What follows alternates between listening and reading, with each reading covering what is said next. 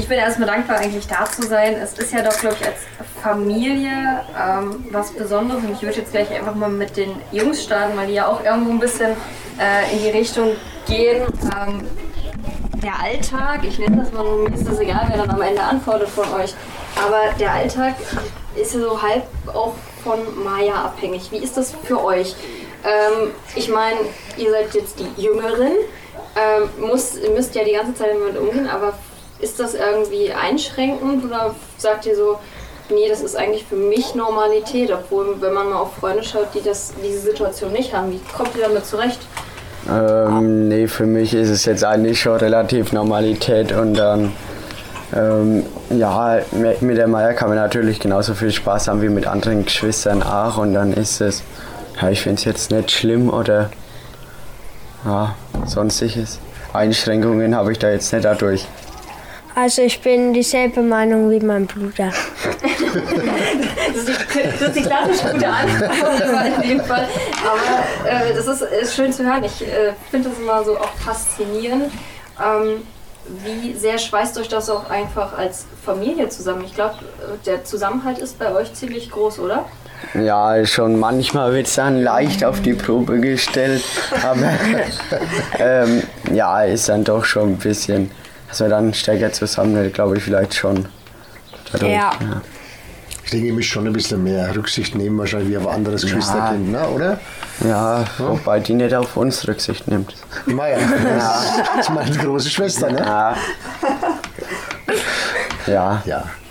Aber ich glaube, wir versuchen es dann auch als Eltern zu moderieren dann einfach, ne? dass, dass die Jungs trotzdem die Freiheiten haben, die sie brauchen dann und möglichst, möglichst authentischen Umgang haben und ähm, ja, dann bekommen wir das eigentlich im Familienleben ganz gut, ganz gut hin. Ne? Mhm. Klar sind es immer mal Sachen, wie jetzt kürzlich waren wir im Urlaub gewesen, dann äh, Urlaub gestaltet sich etwas anders da. Ne? Also Maya hatte dann, das war die erste Fluchreise seit sieben Jahren, die wir mal wieder gewagt haben. Sie hat dann doch organisatorisch auch ein bisschen mehr, eine Flugreise mit Rollstuhl und mit dem behinderten Kind. Ähm, dann hat die Maya diesen Klimawechsel, sage ich mal, nicht ganz so weggesteckt, ähm, wie wir gedacht haben oder uns erhofft haben. Ging zwar nur nach Spanien und das Klima und das Wetter war ziemlich gleich, aber die Luftveränderung anscheinend schon.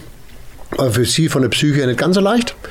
Und die Tage waren dann ein bisschen ja, ein bisschen anders. Sie wollte nicht so aus dem Hotelzimmer raus. Sie ist dann lieber im Hotelzimmer geblieben. Ähm, war auch ein unausgeglichener vom Gemüt her. Und dann wären natürlich auch die Ausflüge, die man so geplant hat, wenn man so einen Urlaub im Vornherein so ein bisschen durchspielt. Die Ausflüge haben sich dann ein bisschen anders gestaltet, sind dann war eins, zwei, drei Ausflüge weniger geworden. Na, wir waren ein bisschen mehr teilweise am Hotelzimmer gewesen. Ihr musstet ja. teilweise zusammen die Zeit ohne Eltern mal am Pool auch verbringen, was ja sicherlich ja. auch genossen habt. Ne? Ich glaube auch, ging auch, ja. Genau, also es gestaltet sich dann schon ein bisschen anders. Dann, ne? Man versucht immer eine gewisse Normalität, das braucht man, glaube ich, auch als Eltern, oder? Die Normalität, dass man versucht für sich selber so eine Normalität herzustellen. Ja, schon. Also man kann das ganze Leben nicht nur auf das eine besondere Kind ausrichten, weil sonst, also ich spreche jetzt von mir, ähm, ich glaube, ich würde daran kaputt gehen. Also ich brauche schon so gewisse Normalität und auch ein Leben außerhalb oder ohne Maya, sage ich jetzt mal in Anführungszeichen. Also wo sich nicht alles um Maya dreht einfach. Mal einfach so ein eigen, eigenes Leben, genau. das mal so ja. kurzer Moment Privatsphäre oder auch genau. einfach mal nur Zeit mit den anderen. Richtig, genau. Und da haben wir das große Glück halt auch einfach, dass wir die Großeltern noch haben. Also sowohl meine Eltern als auch ähm, meine Schwiegereltern. Und die unterstützen uns da wirklich mega gut die übernehmen Maya auch mal einen ganzen Tag, wo wir dann sagen können, wir können mit den Jungs mal einen Ausflug machen ähm, oder auch einfach mal nur zu Hause chillen, wird unser Großer jetzt sagen. Oder mal einen, einen Spielenachmittag machen. Einfach was mit Maya nur schwer möglich ist. Mhm. Genau, also weil Maya ist schon ein Kind durch die Behinderung, das fordert ständig. Ne? Also man hat es jetzt vorhin gesehen, wo wir jetzt da zusammengesessen waren am Tisch, wo Maya dabei saß, ähm, Steinchen in die Dose werfen. Da sitzt man auch mal Stunden neben dran und wirft die Steinchen wieder in die Dose. Und wenn man fünf Minuten dann mal schnell irgendwo hin muss, ja, dann, dann, dann verlangt sie es auch. Ne? Dann will sie wieder sofort, nein, sie lässt dann einen nicht weg und dann ist man neben dran und deswegen ist dieser Freiraum dann eigentlich immer umso wichtiger, schätzt man den dann umso mehr, wenn man mal bekommt. Ne? Was für andere vielleicht selbstverständlich ist, abends nach der Arbeit heim und dann erstmal die Füße hochlegen, das findet bei uns dann eigentlich leider Gottes nie statt. Ne? Das ist so das, das, das Mango, was es hat. Also Ausgleich dann. Ne? Genau, Meier bindet immer eine Person. Deswegen, wie gesagt, wie du es schon so gesagt hast, sind die Großeltern unwahrscheinlich wichtig, weil das ja die ersten Bezugspersonen sind. Jetzt die Jungs wachsen auch so ein bisschen in die Rolle rein, wobei wir es in der Rolle gar nicht so haben wollen, ähm, dass sie da diese Verantwortung mitnehmen müssen. Äh, Wenn sie sie freiwillig nehmen, umso besser, umso schöner. Aber, äh, aber es muss nicht unbedingt sein. Und ähm, ja, man versucht halt dann noch die Unterstützungsmöglichkeiten, die man so außenrum noch hat oder findet, dann entsprechend wahrzunehmen. Dann, ne? Wie zum Beispiel Betreuung durch die Lebenshilfe, dort der familienentlastende Dienst, ne? Betreuungstage dann vor Ort. Aber auch tagsüber, dass so ein Kind dann in die Schule gehen kann, dann einfach. Ne? In, eine, in die Herbert-Miller-Schule in uns leben, wo überwiegend behinderte Kinder sind. Das ist natürlich für uns vom Tagesablauf wunderschön. Ne? Wird früh vom Rotkreuz abgeholt, vom Büstlin abgeholt, geht dann runter in die Schule, kommt dann Mittag um 4 Uhr heim. Hast du in dieser Zeit zumindest die Möglichkeit, deinem eigenen Job, irgendwann deiner eigenen Aufgabe, deinem eigenen Beruf ein Stück weit nachzugehen. Ne? Ich soll mal kurz kommen? Gehen wir kurz zur Maya rüber? Ja, ja. Auch an euch, ich meine, eure Eltern stecken da viel Kraft rein. Wie ist das äh, für euch? Fühlt man sich manchmal auch einfach so, ja, vielleicht, ich nenne es jetzt mal in Anführungszeichen, vergessen oder nicht be berücksichtigt? Oder hat man sich einfach ähm, auch dran gewöhnt? Ich meine, Eltern sind auf, eigentlich in einer bestimmten Phase sehr wichtig. Manchmal will man sie dann gar nicht mehr irgendwie in einer bestimmten Situation gar nicht mehr dabei haben. Ähm, wie ist das so? Ähm, dieser Alltag, sage ich mal, der immer mal wieder von bestimmten Situationen einfach abhängt, weil es kann ja auch mal einfach irgendwas dazwischenkommen. Es kann ja, es läuft ja nicht geregelt äh, von A bis Z jeden Tag alles gleich. Ja, ähm, bei uns ist ja jetzt, wie der Papa schon gesagt hat, dass wir jetzt ja nicht unbedingt so die Verantwortung übernehmen müssen. Und dadurch, wenn jetzt immer irgendwas ist, also bei der Meier sein müssen, dann mache ich zumindest, der Malte glaube ich auch, sein, das eigene Ding mit Freunden rausgehen.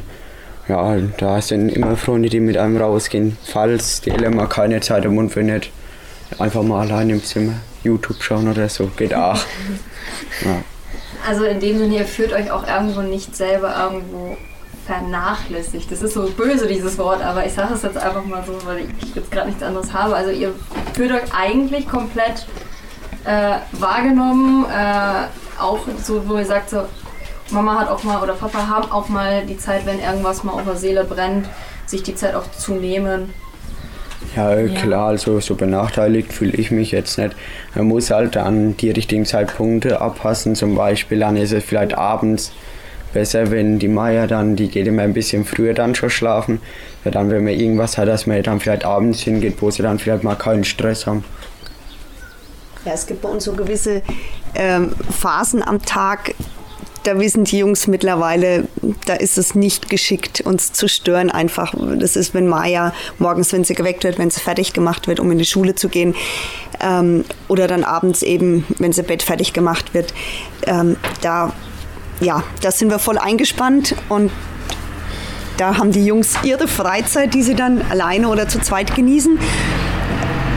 Ja, da ist es sehr ungeschickt, dann äh, mit irgendwas zu kommen, mit irgendeinem Wunsch oder sonst was, weil das wird überhört und ähm, ja, manchmal dann, ach, wenn Maya dann schlecht gelaunt ist, bin ich ehrlich, und man hat selber einen schlechten Tag dann vielleicht noch gehabt, ähm, ja, dass man dann auch mal sagt, Jungs, jetzt aber bitte nicht. Und dann ist vielleicht auch manchmal der Ton ein bisschen härter, das tut dann als Eltern dann im Nachhinein leid. Aber ich glaube, wir reden dann in der Regel eigentlich darüber danach und dann, wenn alles wieder ruhiger ist und dann funktioniert es auch wieder. Das heißt, das Klima ist eigentlich ganz gut. Also von euch beiden, sage ich mal, in dem Fall äh, bräuchte ich jetzt erstmal nichts. Also Okay. könnt euch wieder zurückziehen. Das war ein kurzer Auftritt, oder? Das war okay, oder? War, war machbar, oder? ja. Könnte Danke. der Papa Malte fahren oder noch? Oder ist gerade schlecht? ob er, ob er nicht fahren kann oder ob er noch ein bisschen warten möchte bei der Meier drüben. Wenn Jetzt muss sind wir dann noch einen Moment sind warten. Der Bergung drüben. Wieder- Ich brauche Schuhe. Ja, der Fußballschuhe. Ja, aber ich muss sie finden, sonst muss ich die wieder auf. Ja, ich habe den Opa schon gesagt. Ich auch. Ich würde es dann auch einfach mal in dem Fall ablegen und dann eigentlich nur mit so diesen klassischen Anfangsfragen angehen und in dieses Gespräch reingehen. Ähm, Maya ist jetzt 18, hat eine Krankheit, die ungefähr 80 Menschen haben sie mir geschrieben, auf der ganzen Welt haben davon drei in Deutschland? Von drei, also von zwei weiteren wissen wir. Zwei weiteren. Das heißt, mit Genau. Ihnen selber sind es dann insgesamt ja drei. Das heißt, drei alleine nur in Deutschland. Wie war das damals für Sie, erstmal die Diagnose zu bekommen, aber sie ja erstmal zu, zu kriegen, ist ja, glaube ich, die Frage, die sich jeder stellt. Wie, wie schwierig äh, war das überhaupt und wann, wann ging das da in dem Fall, wann haben Sie das überhaupt mitgekriegt, dass da irgendwie diese Krankheit äh, oder dieser Gendefekt da war? Weil das ist ja auch erstmal rauszufinden gar nicht so einfach. Also ähm, direkt nach der Geburt hat man dann schon festgestellt, dass irgendwas nicht mit Maya stimmt. Also sie war dann das erste Dreivierteljahr komplett im Krankenhaus. Da ist ganz viel, haben die Ärzte überlegt, das Syndrom konnte es sein, das konnte es sein. Also da waren mehrere Syndrome irgendwo im Raum gestanden, aber es hat immer irgendwas nicht gepasst. Und äh, als Eltern hat man einfach nur auf den Moment drauf gewartet, dass man irgendwann nach Hause kommt und die Diagnose war eigentlich egal. Man möchte nach Hause und wie das dann soweit war, dann war das für uns auch überhaupt kein Thema eigentlich erstmal mehr, was Maya hat, sondern dann war es erstmal den Alltag irgendwie gestalten. Genau, wobei die Mediziner, für die Mediziner war es immer schön gewesen, sie hätten eine Diagnose gefunden, sie hätten das Krankheitsbild näher definieren können. Genau. Aus medizinischer Sicht verstehe ich es, aber für uns war es jetzt eigentlich wirklich sekundär. Für uns war es eher so ein bisschen, ich sag mal, leicht nervend, dass immer so alle sechs Wochen, acht Wochen ein anderer Arzt um die Ecke kam und sagt, ich hätte da eine Idee, da wird Meier reinpassen.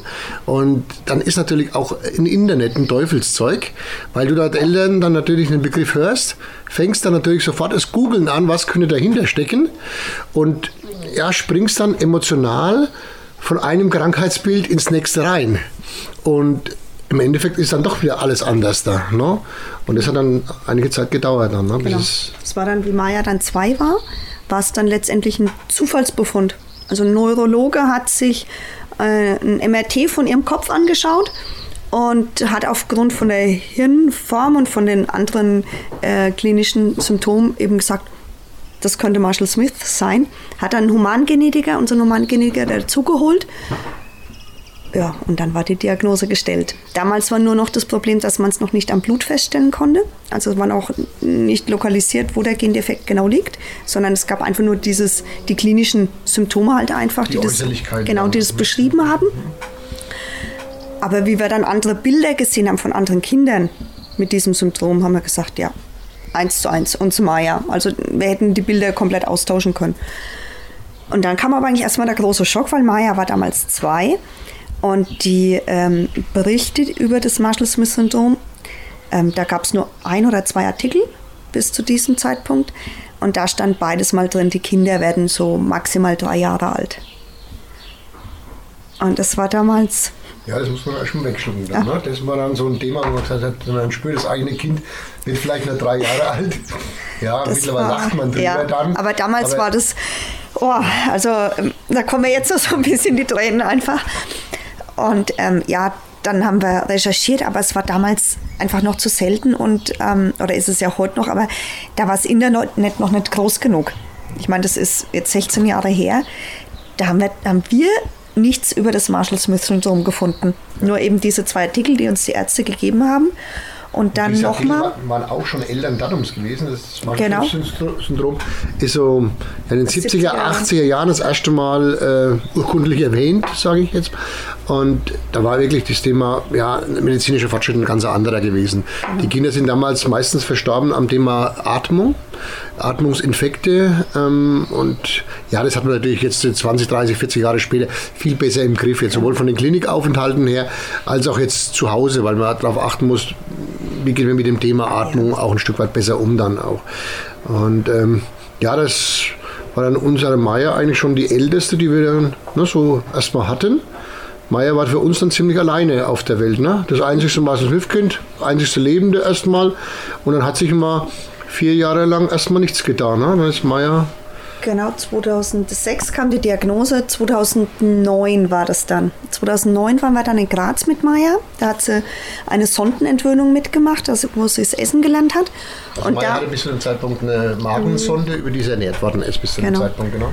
und da kam dann wiederum ein anderer Arzt und der hat dann ähm, diese Marshall Smith Foundation, die in den Niederlanden sich da ganz neu gefunden hat, ähm, uns vorgestellt hat. Gesagt, ich habe da was gefunden, schaut euch das mal an. Und ähm, ja, seitdem sind wir da mit dabei. Also 2009 konnten wir dann zu dem ersten Treffen noch nicht hin, da waren wir dann eben im Krankenhaus.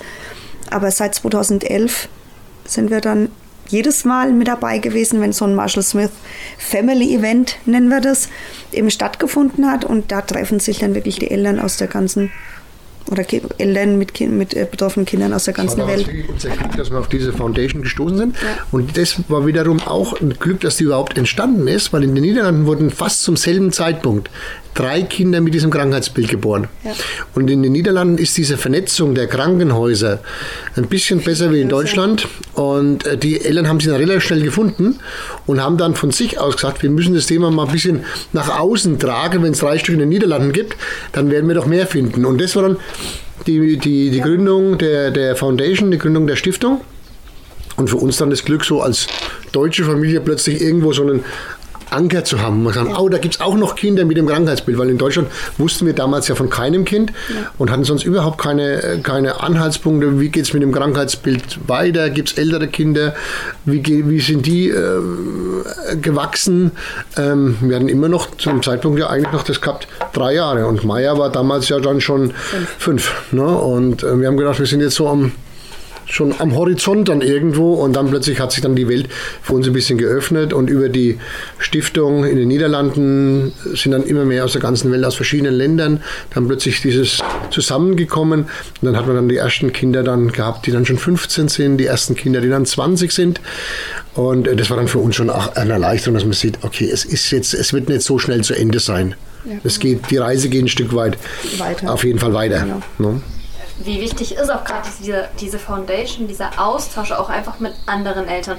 Man denkt, wie Sie ja gerade schon geschildert haben, man ist irgendwie im ersten Moment alleine, mhm. fühlt sich auch alleine und irgendwie auch von der medizinischen Sicht vielleicht im Stich gelassen, weil keiner kann einem irgendwie mhm. sagen, wie es am Ende ist. Und dann sind da Familien, die das gleiche Schicksal teilen. Wie wichtig ist da auch der Austausch? Wie oft steht man auch mit denen einfach vielleicht im Kontakt? Mhm. Für, für mich war das damals wahnsinnig wichtig. Also das erste Treffen, ähm, ja, ich bin ja dorthin gekommen, ich habe keinen gekannt. Alle haben eine andere Sprache gesprochen, also es war ja keiner dabei, der Deutsch konnte. Also man hat sich dann mit Englisch oder mit Händen und Füßen, wenn man die andere Sprache nicht konnte, verständigt. Und es war trotzdem, man hat sich wie in der Familie gefühlt. Also es war das, ein ganz besonderes ja. Feeling war da. Ne? Ja, also, das kann man das war schon, wie, wie, wir das, wie, wir das dort, wie wir da hingekommen sind, es war schon zwei, drei Familien waren dort gewesen. Wir haben ja die Kinder nur vom Foto gesehen vorher. Und dann so plötzlich siehst du die Kinder und du siehst, die Augen sehen genauso aus. Die Ohren, die Kopfform ist genauso, die vergrößerte Zunge, äh, alles das. Und du sagst, Mensch, plötzlich sind da Kinder, die sehen genauso aus wie dein eigenes Kind. Ähm, und äh, dann, ja, dann hat das natürlich zusammengeschweißt. Das ist natürlich dadurch eine tolle Geschichte vom Austausch her, muss man sagen, mittlerweile. Facebook, Facebook macht es möglich. Die Gruppe ist äh, total aktiv und es postet so jeder, wenn er ein Problem mit seinem Kind hat oder irgendwas passiert ist, geht es in Facebook. Wie habt ihr das gehandelt? Wie macht ihr das? Und ich glaube, diese Facebook-Meinung, die ist für viele mittlerweile so wichtig, wie die ärztliche Meinung. Also beides muss zusammenpassen. Ne? Ja. Aber wir haben ganz viele Jüngere, die jetzt äh, so nachkommen, Kinder, wo das auch haben, wo dann die Eltern sagen, mein Kind wächst nicht so, wie es wachsen soll. Laut Arzt müsste es die und die Kalorien bekommen, in der und der Form. Ähm, wie geht ihr damit um? Das Kind müsste schon so groß sein, wo wir sagen, Meier ist jetzt 18 äh, Jahre, Meier ist 1,35 Meter groß, wiegt 35 Kilo, also ist im Prinzip hat eine Statur wie Sie haben es ja gesehen, ein Achtjähriges vielleicht, ne? Kind, ne? Die Kinder werden nicht größer, die Kinder werden nicht schwerer. Und dann ist es für die Eltern dann auch eine Beruhigung, wenn sie ein Kind haben mit einem Jahr, dass die nicht immer irgendwelchen Perzentilen, die in irgendwelchen Grafiken eingezeichnet sind, hinterher, hinterher häkeln, sondern sagen, mein Kind wächst einfach so, wie es wächst, mit seinem eigenen Tempo. Und das, das erleichtert dieses, dieses Thema, dieses Annehmen. Nicht ja. irgendwo ärztlichen Vorgaben dann hinterher. Ja, äh, weil die Ärzte ja Laien sind in ja. dem Bereich. Also die können ja nur schauen, was steht in den Fachbüchern drin und da finden sie nichts dazu. Also, also wir haben jetzt mittlerweile ein sehr gutes ärztliches Umfeld, muss man echt sagen. Wir sind äh, das Thema Atmung, das Thema Atmung ähm, ist bei uns begleitet von Tübingen her, von der Uniklinik Tübingen. Wir haben das Thema Orthopädie, äh, wo man ja auch einige Probleme hat, wird begleitet von der Uniklinik in Göttingen. Ähm, wir haben eine sehr gute Kinderärztin, äh, sehr gute Physio-Ergologos. Ähm, und oftmals ist es so, dass dann der Austausch. Ne? Viel, die Ärzte, auch wenn sie Professoren teilweise sind, die dann fragen, wie empfindet ihr das als Eltern?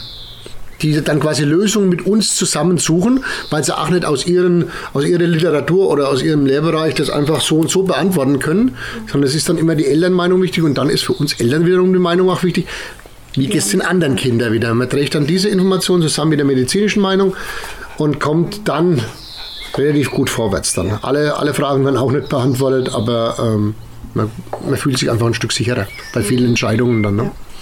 Jetzt habe ich mich ja vorab so auch informiert. Ähm, Atemwegserkrankungen sind so Schwierigkeiten, aber auch die Schwierigkeit äh, Nahrung, Essen, Aufnahme. Man, äh, Sie haben es gerade schon kurz erwähnt mit dem, ja, mein Kind müsste eigentlich laut Arzt x Kalorien zu sich nehmen. Äh, wie handelt man das? Also es ist ja immer so die Sache, Unterernährung ist ja dann immer auch wieder, also ich meine, je nach Kindergröße passt dann ja auch das Gewicht, aber man mhm. muss ja immer aufpassen, dass trotzdem genügend Flüssigkeit da ist. Gerade im Sommer dann auch wieder mit der Wärme. Äh, wie handelt man äh, sowas gerade auch dann im Alltag, wenn man vielleicht mal nicht schauen kann oder muss man da wirklich so Zwang anwenden, nenne ich das mal? Also bei Maya ist es so, mit Essen müssen wir sie mittlerweile nicht mehr zwingen. Also Maya isst eigentlich, man muss es ihr immer wieder anbieten. Es ist selten, dass sie von sich aus kommt und sagt, ich habe Hunger. Wobei, sie kann es auch gut ausdrücken. Mittlerweile, Maya hat ja einen ganz begrenzten Sprachwortschatz. Ich sage mal vielleicht 20 Wörter, 30 Wörter. Aber sie kann zumindest sagen, Allah, Allah. Das heißt dann, sie hat Hunger. Und satt kann sie auch sagen, satt ist satt. Und von daher kann sie das zumindest beim Essen ganz gut ausdrücken. Ähm, wo wir immer ein bisschen aufpassen müssen, gerade jetzt auch im Sommer bei den Temperaturen, ist das Thema Trinken. Ähm, aber da merkt man es auch an ihrer ähm, an ihrem Gemüt an. Wenn sie ein bisschen zu wenig getrunken hat, dann wird sie sehr schnell unleidlich und dann wissen wir, okay, es ist wieder mal an der Zeit zu trinken. Ähm, wir haben verschiedene Flaschen, wo man quasi, ja, ich sag mal, auch mit einem gewissen äh, Nachdruck, ja, einen gewissen Nachdruck gesagt hat, Maja, jetzt trink ein bisschen und dann trinkt sie auch dann. Aber man muss schon überreden, beziehungsweise auch ein bisschen dazu tun dann, ne, im Rahmen der Möglichkeiten dann. Ne? Ja. Genau. Und dann ist es, ja, sie verweigert das Essen nicht, sie verweigert das Trinken nicht, aber wie beim anderen man so, jetzt trinke mal ein Glas wieder leer oder esse den Teller mal auf. Ne? So muss man halt da vielleicht noch eine Spur mehr dahinter sein einfach. Genau. Aber so von den Kalorien her, ähm, muss man da, also da waren wir, wie Maya jünger war, waren wir da schon sehr dahinter und weil wir einfach von den Ärzten auch immer wieder gesagt bekommen haben, Maya muss mehr zunehmen, Maya ist zu schwach und so weiter. Aber irgendwann haben wir gesagt, nee, sie entwickelt sich, sie entwickelt sich weiter. Es Blutwerte passt, passen auch, Blutwerte ne? passen. Ähm, passen. Hm? Maya ernährt sich gut und gesund und ähm, dann muss man, glaube ich, einfach irgendwo auf sich selber, auf sein Bauchgefühl einfach hören und sagen, ja, es ist gut so. Und wir müssen ihr jetzt nicht noch diesen Kalorienshake noch mit verabreichen, nur weil es der Arzt jetzt möchte, sondern wir hatten mal eine interessante Episode gehabt. Das war, Maya hat die Sondenentwöhnung in Graz gehabt, die Sonde ist dann weggekommen und Maya war so halb stabil vom Essen her. Und sie hat aber eine Speise gehabt, die sie gegessen hat. Das nur war eine. Nur eine. Hip Pfirsich. und wir sind okay. von Graz nach Hause gefahren und haben, ich glaube, wir haben wirklich im ganzen Landkreis Hip Pfirsichgläschen aufgekauft. Also in jedem Geschäft bei uns im Umkreis gab es keine Pfirsich mehr, weil es im Hauserhahn stand. Wir haben dann mit den Ärzten in Graz gesprochen, die auf das Thema spezialisiert sind. Wie lange können wir ein Kind nur von Hip Pfirsichgläschen ernähren? Da haben die Ärzte gesagt, machen sich keine Gedanken. Ein halbes Jahr vier Monate, fünf Monate ist überhaupt kein Zeitraum. Wir kontrollieren die Blutwerte und lassen sie die Blutwerte vom Hausarzt, vom Kinderarzt kontrollieren und dann machen sie sich mal keine Gedanken. Ne? Es gibt Landstriche auf dieser Welt, da sind noch Kinder viel, viel einseitiger auch noch unterwegs. Ähm, und dann waren wir da ein bisschen beruhigt und haben Maya tatsächlich mit Hip-Pfirsichgläschen. Ja so ungefähr sechs Wochen lang. Ja, sechs Wochen, erst sechs Wochen, genau. Und irgendwann hat sie dann angefangen, auch andere Sachen zu essen. Da war ich dann sehr froh. Aber es, ja, es geht eine Zeit lang. Jetzt stellt sich natürlich auch so die Frage, wie gestaltet man den Alltag? Ich glaube, ohne Unterstützung bekommt man das nicht hin. Wie sieht so ein typischer Familie Hahn-Alltag, sage ich mal, aus, wenn alles glatt läuft? Ein Wochentag ähm, es sieht so aus, mein Wecker klingelt äh, kurz vor sechs, hm. dann wecke ich die Jungs so kurz danach, Viertel, halb sieben. Und um halb sieben gehe ich dann zu Maya rein. Und ähm, ja, dann Maya braucht früh Ruhe. Also es darf nicht hektisch sein. Ansonsten, wenn man selber, also wenn ich jetzt einen Termin auf der Arbeit habe, wo ich schnell fort muss, das spürt sie sofort und dann macht sie dicht, dann macht sie gar nicht mit. Also man muss wirklich sich Zeit lassen und dann wird erst nochmal gekuschelt und dann so langsam geht es ins Bad. Und, da macht ähm, sie dann mehr oder weniger gut mit. Das ist extrem tagesformabhängig. Genau. Also wie bei einem gesunden Kind auch, wo ein Kind immer gute Laune hat, schlechte Laune hat. Bei der Maya sind die Ausschläge etwas größer, sage ich mal. Also die gute Laune, da wird halt früh dann schon gleich gesungen. Und die schlechte Laune ist dann, dass Ich er dann in dem Bett, mit. dass er drin liegt und sich verweigert dann. Und dann ist es auch schwierig, sie aus dem Bett rauszubekommen. Da müssen wir dann immer zu zweit sein. Mhm. Also da kann ich mich dann in der Zwischenzeit nicht um die Jungs kümmern, äh, sondern dann bin ich auch mit dabei bei der Maya und äh, dann versuchen wir Maya anzuziehen. Auch wenn sie das dann auch nicht möchte, aber es hilft ja nichts. Ähm, es, das Büsschen dann, das Kreuzbüsschen kommt ja dann für die Schule. Also man hat schon einen gewissen, gewissen Zuchtzwang dann auch. Ähm, ja, und dann wird sie auch immer angezogen dann, ähm, auch wenn sie mit den Füßen dann strammelt im Moment, da kommen die Strümpfe drüber, äh, da kommt die Hose dran, äh, das T-Shirt. Ja, und dann, dann klappt es auch. In dem, in dem Moment, wo Maya dann aus dem Bett heraus im Rollstuhl ist und wir sie dann quasi zum Haus raus begleiten, zum Rotkreuzbüsschen, ist die Welt vollkommen in Ordnung. Da wird dann Maya, dann merkt sie dann, aha, okay, jetzt geht es Richtung Schule. Das ist sowieso für sie das totale Highlight. Die Schule, da haben wir das Glück, dass sie total gerne hingeht. Und ähm, ja, sobald sie das Haus früh verlässt und man am Bus steht, äh, in den Bus rein tut, rein begleitet, ist er immer, immer, immer super drauf. Im Gegensatz zu den Jungs dann wieder, ne? die dann vielleicht beim Aufstehen noch gut gelaunt sind, aber spätestens dann, wenn sie das Haus verlassen, dann Richtung Schule dann noch einmal den Kopf hängen lassen. Bei Meier ist es genau umgedreht. Da ist die Schule, sagt für gute Laune. Eher schwieriger dann in den Ferien dann, ne? wenn sie mal zu Hause ist, dann, dann kommt eher bei Meier die Langeweile, ne? weil sie weniger natürlich unternehmen kann. Aber im Tagesablauf zurückzukommen, Meier kommt dann um 4 Uhr, halb fünf nach Hause. Ja, also um halb acht kommt vor das Büsschen, dann ist er bis um Halb fünf. ähm, halb fünf ungefähr in der Schule. Ja, und wenn sie dann nach Hause kommt, dann bestimmt sie wieder den Tagesablauf. Meistens wird dann gemeinsam Kaffee getrunken, dann kommen die Großeltern, die wohnen nebenan, die kommen dann meistens mit rüber und dann sitzen wir alle gemeinsam am Tisch. Meistens sind die Jungs dann auch mit dabei, wenn sie zu Hause sind und ähm, dann wird Müsli gegessen, was sie eben gerade möchte und dann gehen wir meistens noch mal ein bisschen spazieren. Ja, wenn das Wetter das zulässt, es wird was gespielt. Das entscheidet sie dann meistens, was dann gemacht wird. Ist so manchmal, wobei Therapien sind aktuell alle in der Schule, das ist das Gute. Von daher müssen wir dann nirgendwo mehr hin. Ähm, ja. Ja, und dann mit Meier merkt man dann schon. Genau, so ab, ab 7 Uhr wird sie dann müde. Also das dann heißt Noch mal ein Abendessen. kleines Abendessen angesagt dann. Äh, manchmal lässt es aber auch ausfallen dann, ne, weil sie Mittag jetzt, wie gerade eben, jetzt die, ähm, vier, vier, vier Bananen ne, und, äh, und noch ein bisschen Erdbeeren dazu, dann reicht es natürlich auch immer ein Stück weit. Ähm, und dann geht es eigentlich um 7 Uhr Richtung Bett. Und äh, dann haben wir das Glück, dass Maya eine relativ gute Schläferin ist. Es gibt wieder mal Ausnahmen, wo sie vorgestern Nacht hat sie bis um halb vier in dem Bett gesungen dann und immer Papa, Mama abwechseln dann. Aber das sind ganz, ganz seltene Ausnahmen. In 95 Prozent der Fälle schläft Maya zwölf Stunden. Und das ist für uns wirklich super. Aber ich glaube, Ja, das haben die. Stunden schaffen wir nicht, weil um halb acht ist im Ja. Bett, 8 Uhr bis um halb Also elf sieben, Stunden, aber elf zumindest Stunden, elf äh, so Stunden. gegen halb acht, acht ist dann Bettruhe. Wenn sie im Bett liegt, dann gehen wir nochmal alle gemeinsam hoch. Das ist so ein bisschen so ein bisschen Ritual auch bei uns, dass die Jungs und wir dann nochmal zu ihrem Zimmer alle reingehen. Wir beten dann gemeinsam und dann sagt jeder Gute Nacht. Und dann möchte Maya, also Maya hat ein, ähm, ein Pflegebett mit Türen und da möchte sie dann auch beide Türen zu haben. Und dann verabschiedet sie uns, dann sagt sie immer Tschüss.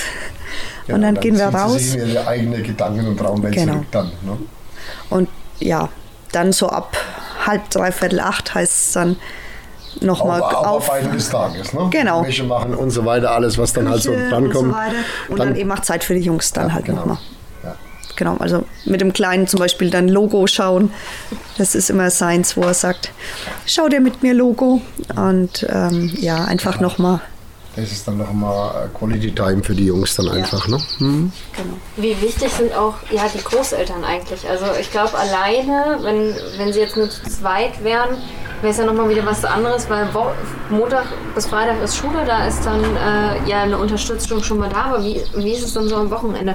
Man muss ja auch mal sagen können, wir müssen mal unseren Alltag von Maya lösen und mhm. mal auch privat was machen, um vielleicht auch einfach mal äh, Elternzeit, sage ich das mal, zu haben mhm. oder auch eben mal sich die Zeit für die anderen zu nutzen. Wie wichtig sind da auch Unterstützer wie Großeltern, Schwiegereltern, vielleicht auch mal, ich weiß nicht, jemand anders, der mhm. noch unterstützen kann. Äh, wie wichtig sind solche Menschen um euch herum? Extrem wichtig, muss man wirklich sagen. Also Wochenends ähm, sind zum Glück die Großeltern noch so fit, dass sie Maya auch mal über Nacht nehmen. Das erleichtert es natürlich uns schon enorm. Also jetzt wie letztes Wochenende waren wir auf Geburtstag, auf 50. eingeladen von Freunden. Ähm, ja, um, da hat um 6 Uhr begonnen. Mit Maya hätten wir um 7 Uhr nach Hause gemusst. Und da haben wir einfach gesagt, sie schläft bei den Großeltern und wir konnten da einfach hin und mussten uns keine Gedanken machen, wie läuft es oder wissen wir einfach, dass es gut funktioniert. Und ähm, da haben wir beide Großeltern zum Glück noch. Äh, wir haben auch von Unterstützung von der Lebenshilfe. Da haben wir ähm, eine junge Dame, die ein bis zweimal in der Woche nachmittags auch mal unter der Woche kommt oder auch mal am Wochenende. Dann einmal im Monat ist ein Samstagsnest. Da geht Maja nach Melrestadt und das sind insgesamt sechs Kinder, glaube ich. Und die werden dann betreut, tagsüber samstags von 10 bis um 4. Das ist dann so und, Meyers Freundeskreis auch. Genau. Ich meine, das genau. ist immer beim behinderten Kind auch schwierig mit dem Thema Freundeskreis, weil wenn ich jetzt unseren 15-Jährigen angucke, der hat seinen eigenen Freundeskreis. Der läuft schnell mal irgendwo hin, steigt aufs Fahrrad drauf, trifft sich mit seinen Kumpels oder auch der Kleine jetzt mittlerweile mit seinen 10 Jahren bei Meier ist es schon, schon ein wenig schwieriger dann auch. Ne? Meier muss ja immer zu Freunden dann auch begleiten. Dann klar können auch behinderte Kinder schwieriger Freundschaften aufbauen, glaube ich.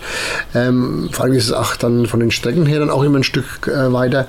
Und dann ist dieses einmal im Monat samstags, sogenannte Samstagsnest der Lebenshilfe äh, hier im Rhön-Grabfeld-Kreis. Das ist dann so, da freut sie sich schon drauf. Also da tut sie schon zwei, drei Wochen vorher äh, Samstagsnest in ihrem in ihrem Ton äh, immer wieder wiederholen, dann wissen wir schon, okay, sie sehen sich danach, sie braucht diesen Tag wieder mal mit ihren Freunden und ähm, ja, das ist dann. Ja, und eben auch für uns, also ist dann Samstag, wo man dann Haus und Hof mal auf Vatermann wieder bringen kann, so ein typischer Samstag auf dem Dorf, sage ich jetzt mal, wo gearbeitet wird.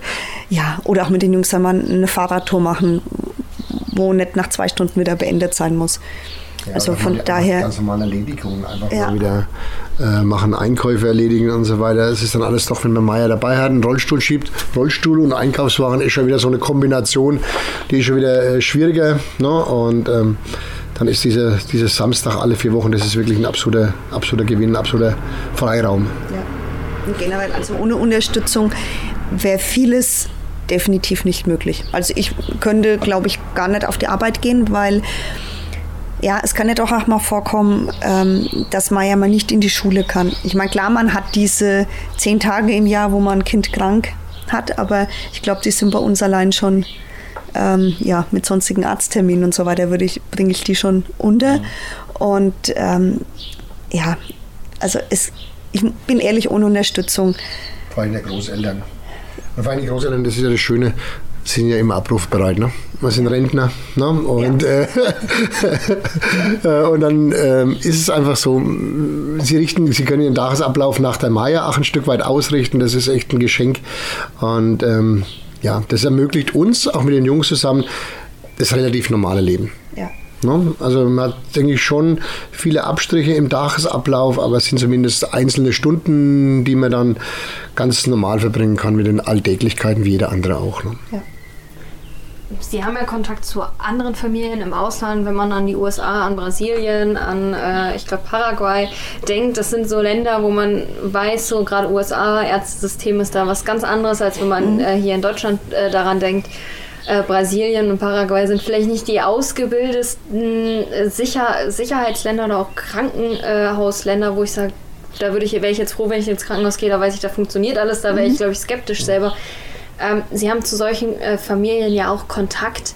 Ähm, Sie haben hier Unterstützung von der Lebenshilfe, von Ihren eigenen Familienmitgliedern. Wenn Sie da aus dem Ausland sowas hören, Ähm, wie, wie beschäftigt Sie das oder macht das auch, oder ist man da einfach froh, was Deutschland Ihnen bietet oder in dem Fall äh, auch, was man einfach hier für Möglichkeiten dann einfach hat? Definitiv. Also da sind wir schon richtig, richtig froh. Also ähm, zum Beispiel ein Beispiel aus den USA, die ja doch vom medizinischen Fortschritt her ja doch relativ oder gut sind. Vergleichbar würde ich jetzt mal sagen wie, wie Europa. Aber wir haben eine äh, Mutter, die ist alleinerziehend und ähm, die ist extra umgezogen, weil sie sonst mit ihrem Kind immer zwei Stunden fliegen musste zu ihrem Arzt. Also das heißt, die ist an den Flughafen hin, zwei Stunden geflogen, wieder auschecken, nur um zu einem Arzt zu kommen und dann musste sie dort übernachten. Und dann hat sie gesagt, das ist ihr einfach zu aufwendig. Sie zieht von ihrer Familie, die sie unterstützt hat, weg, um näher an dem Arzt zu sein. Und da habe ich mir gedacht, uff, ob ich das so einfach könnte, ach, allein ob ich das wollte. Und ja, wahrscheinlich wird man das trotzdem machen, aber da war ich doch ganz so, dass es in Deutschland alles, ja, dass man versorgt ist, dass man sich da eigentlich keine Gedanken machen muss. Man hat überall eigentlich gute Krankenhäuser. Äh, wenn irgendein Notfall ist, ich weiß, ich bin mit Maya sehr schnell in irgendeinem Krankenhaus, wo ihr geholfen wird. Vielleicht sind es dann nicht die Ärzte, die sie jetzt kennen, aber ja, man ist beruhigt. Man ist tatsächlich sehr beruhigt eigentlich. Also ich denke, wenn man insgesamt aber so nach Norwegen, Schweden rauf guckt, wir haben auch Familien von oben, was da natürlich ein bisschen stärker ausgeprägt ist, ist das soziale Netz. Insgesamt dieses Betreuungsnetz noch. Also da sind wir jetzt mit der Lebenshilfe wirklich super gut aufgehoben, aber die Lebenshilfe kann natürlich auch nur innerhalb ihrer Möglichkeiten agieren, auch innerhalb der finanziellen Möglichkeiten, die von staatlicher Seite her da sind. Und äh, da merkt man, dass dieses soziale Netz in anderen Ländern noch dichter gespannt ist. Also vor allem in den nordischen Ländern, auch äh, in den Niederlanden gerade. Äh, da, da, das, das sind die Betreuungsangebote, die von staatlicher Seite äh, gestützt werden, noch sehr viel breiter. Ähm, aber ist natürlich immer eine. Oder, oder flexibler. flexibler. Ja. Also ähm, der, in Deutschland sind jetzt gerade die, die staatlichen Gelder ja irgendwo immer festgebunden an irgendwelche Sachen, wo gesagt wird, das Geld darfst du nur dafür ausgeben, das Geld nur dafür. Und ähm, das ist in den Niederlanden jetzt zum Beispiel viel offener. Die Eltern haben im Jahr so und so viel zur Verfügung und wie sie das einsetzen, ist ihnen überlassen. Genau. Es ist mehr budgetorientiert. Okay. Und wir in Deutschland haben ja ein System, da gibt es die Pflegeversicherung, ne? dann gibt es den Bezirk dann, der viel finanziert.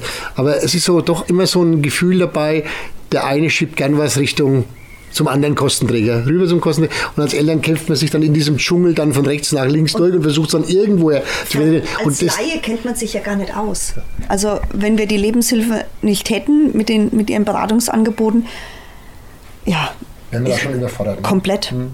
Und es kostet natürlich auch Energie. Ne? Also dieses, dieses ganze Finanzthema in Deutschland, wo bekommen wir wie, was her, ähm, das ist schon, äh, das, frisst, das frisst Energie und gerade man braucht ja Hilfe eigentlich in dem Moment, wo irgendwas nicht so gut läuft und wo es einem selber dann vielleicht auch nicht so gut geht.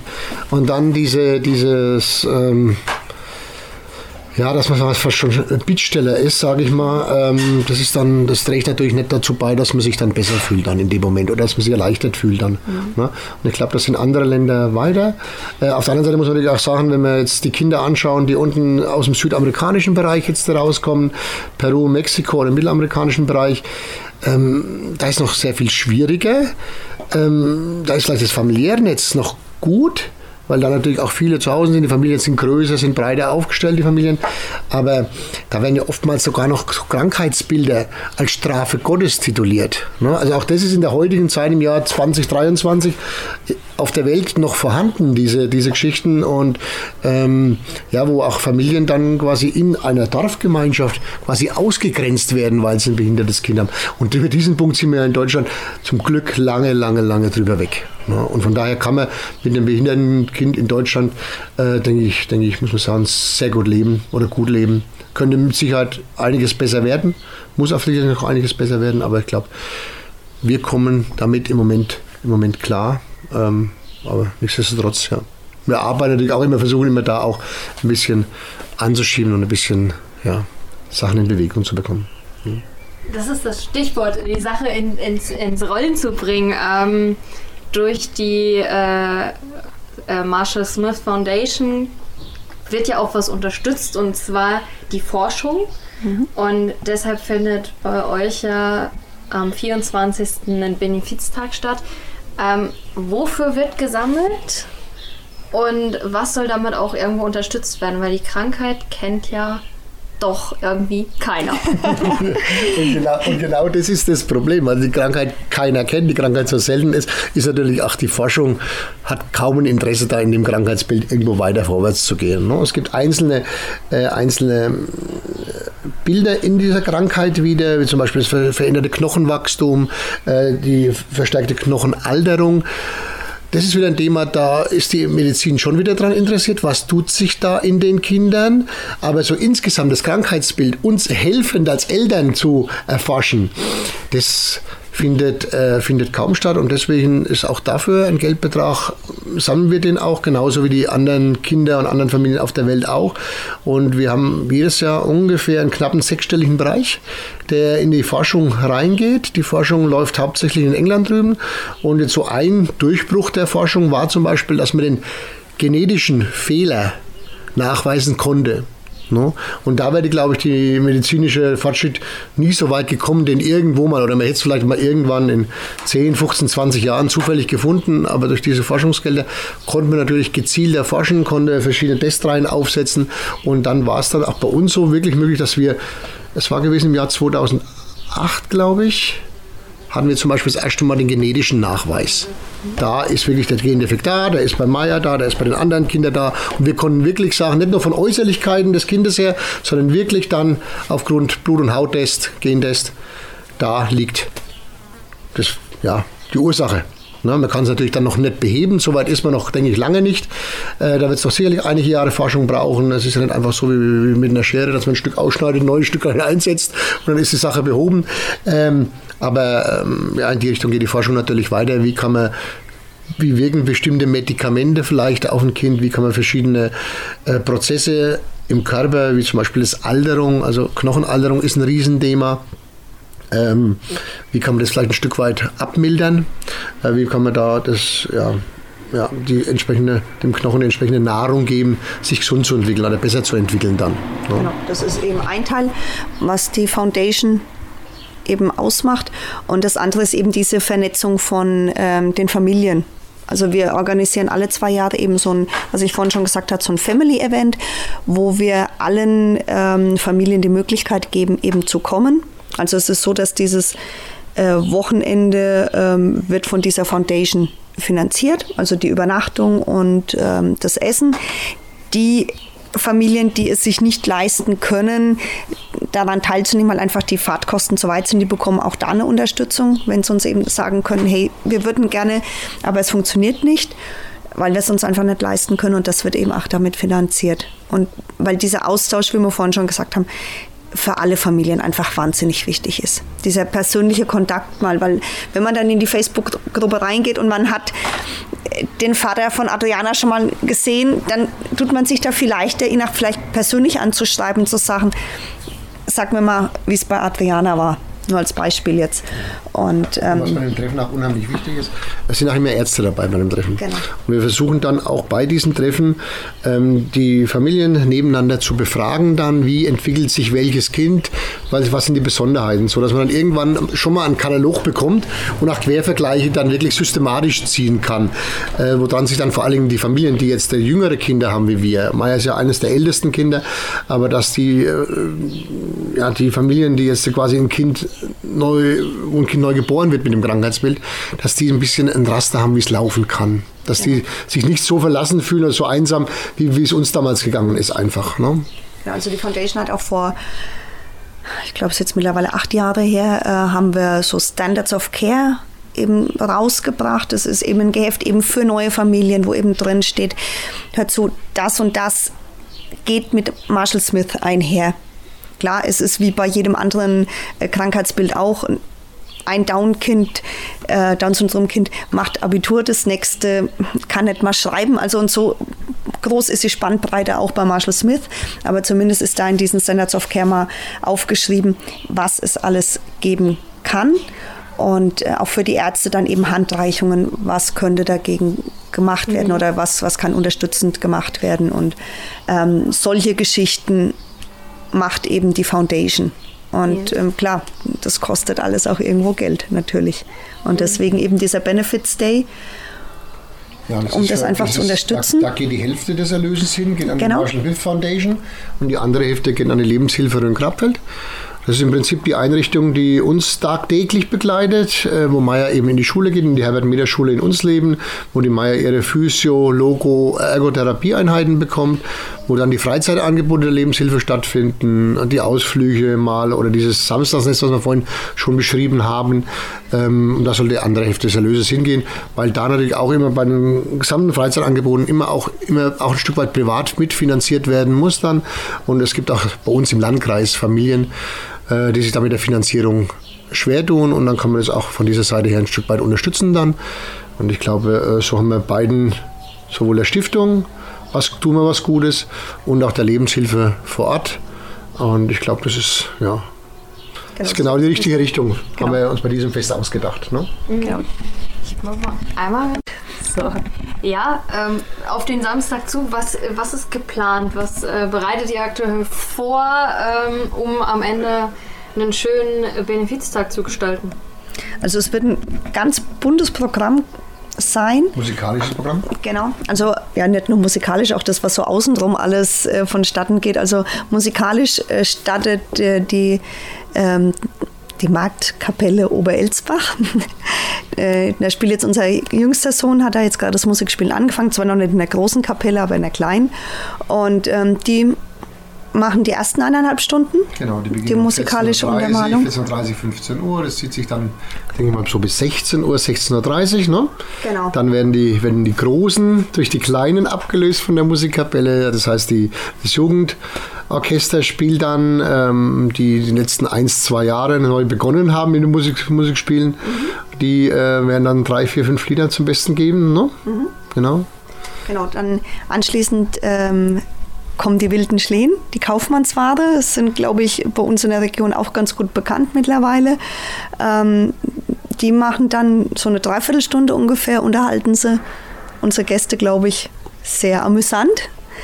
Und ähm, den Abend ausklingen wird dann... Ab 19 Uhr dann circa. Genau, wird dann For the Song. Ähm, wer beim letzten Benefits Day schon da war, kennt die Gruppe, da hat sie damals nachmittags gespielt.